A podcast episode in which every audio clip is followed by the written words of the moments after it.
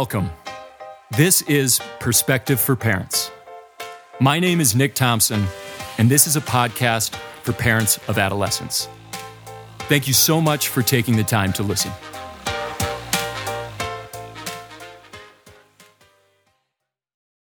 Adolescent Rise. So, what the structure of this will be is we're going to release four episodes this week. I was thinking that this would be a good time to use this time to do a little educational piece for parents. We can use this time to learn about the developmental stage of adolescence.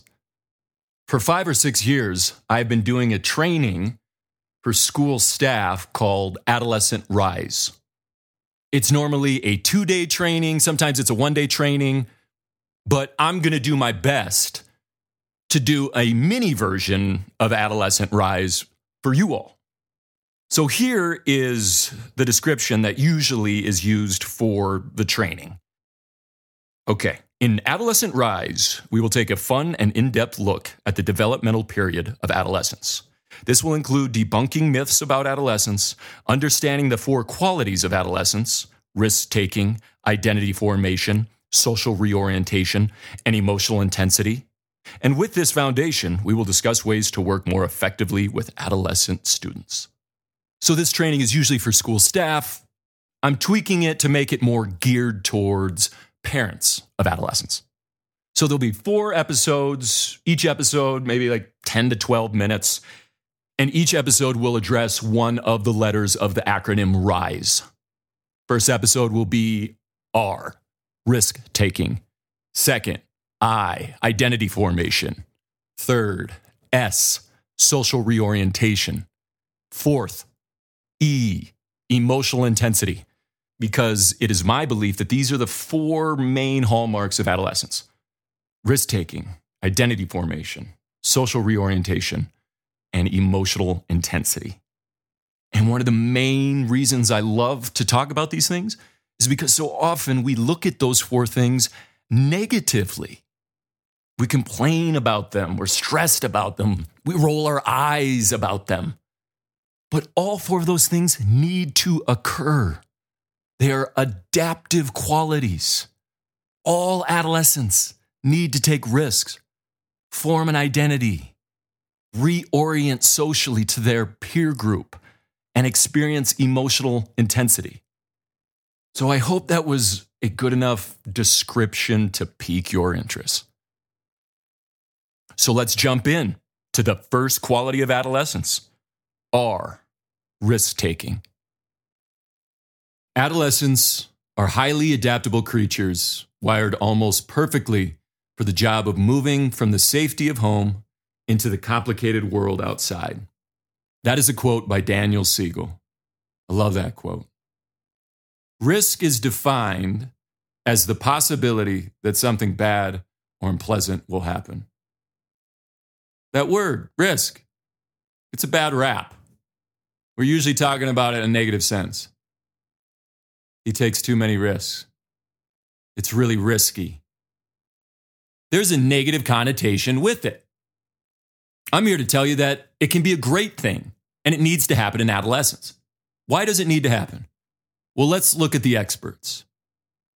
Laurence Steinberg talks a lot about this need for adolescents to take risks. And why? Well, again, thinking about 99.9% of pre human and human existence has been in a hunter gatherer role to understand why adolescents need to take risks, we need to think about our hunter gatherer ancestors. So, if you think about the main goal of adolescence, to leave the home, survive, meet a mate, and reproduce, well, that used to be a really risky thing. It used to be a really dangerous, perilous effort, endeavor. So, it totally makes sense that evolution has hardwired these young people to take more risks at this period in which they are leaving the home. Because remember, we used to have competitors who would hurt, kill us. Way back, we had predators. So again, it makes sense that our young people are wired at this particular time to take more risks. Now, for many parents, when they hear that word, risk, they begin to think about unhealthy risks. So, like unprotected sex, know, fighting, drug and alcohol use, reckless driving, stealing, skipping school, drinking and driving, dropping out, self inflicted injuries.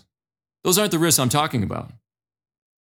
I'm talking about healthy risk taking. And this is a conversation that we need to be having more with our kids. We're spending so much time warning them about the dangers of the unhealthy risks and not enough time talking to them about the benefits and introducing them to healthy risk taking. So, what are a few of those? Taking on leadership roles, playing sports, applying for a job, entering a contest, extreme sports, applying for college, trade school, starting a business, asking someone out on a date, joining a club, public speaking. These are healthy risks. And what I'm seeing more and more of is young people afraid to take risks, avoidant, risk adverse. Laurence Steinberg, that adolescent expert, has such a great quote. The only thing more dangerous than adolescent risk taking is an adolescent that doesn't take risks. I'm seeing so much of that. And remember, the risk taking needs to occur. So, why does it need to occur? We're not cavemen, cave women anymore. Because risk taking is where we learn. That's where we grow. It helps to leave the nest. It increases confidence. It builds competence. You know that whole self efficacy thing? You learn from your mistakes. Risk taking is normal, healthy, and necessary. And our young people need to be doing more of it.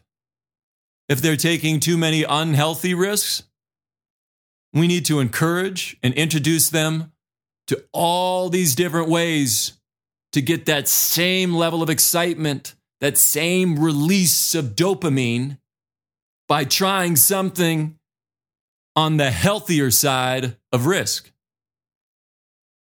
And you cannot have a conversation about risk without talking about failure. So that's a piece of it.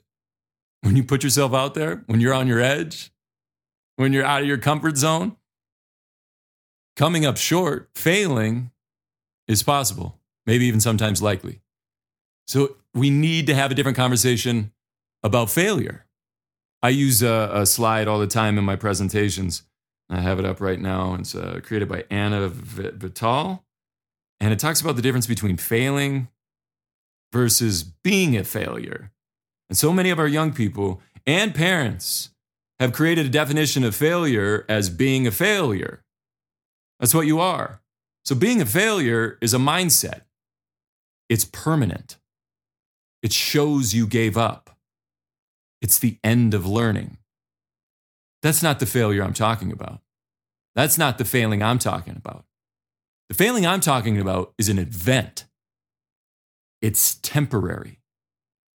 And it shows that you stretched your limits, that you're on your edge. It is also the location of where the opportunity to learn is the largest.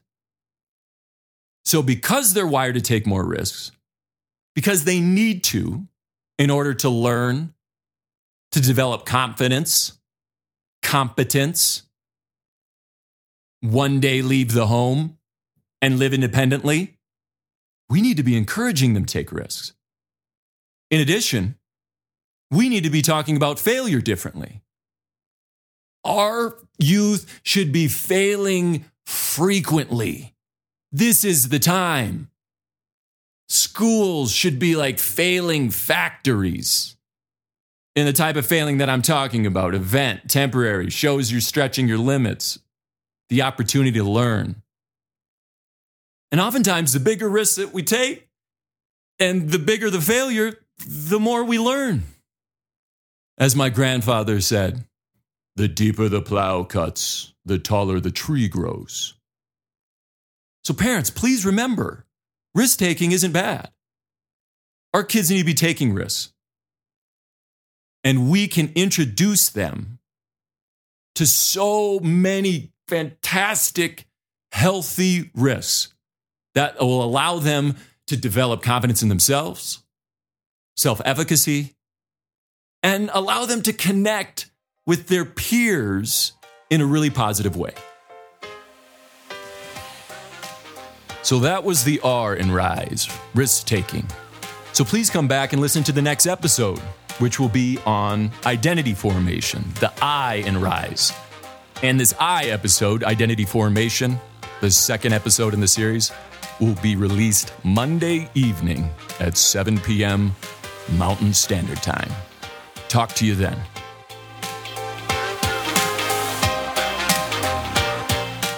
Thank you for listening. If you found this podcast useful, please subscribe, rate, review, and share with a friend. If you would like to find more information about this podcast or my upcoming presentations, please check out my website, perspective4parents.com. Spelled out, that's perspective, the number four, parents.com. Thanks again.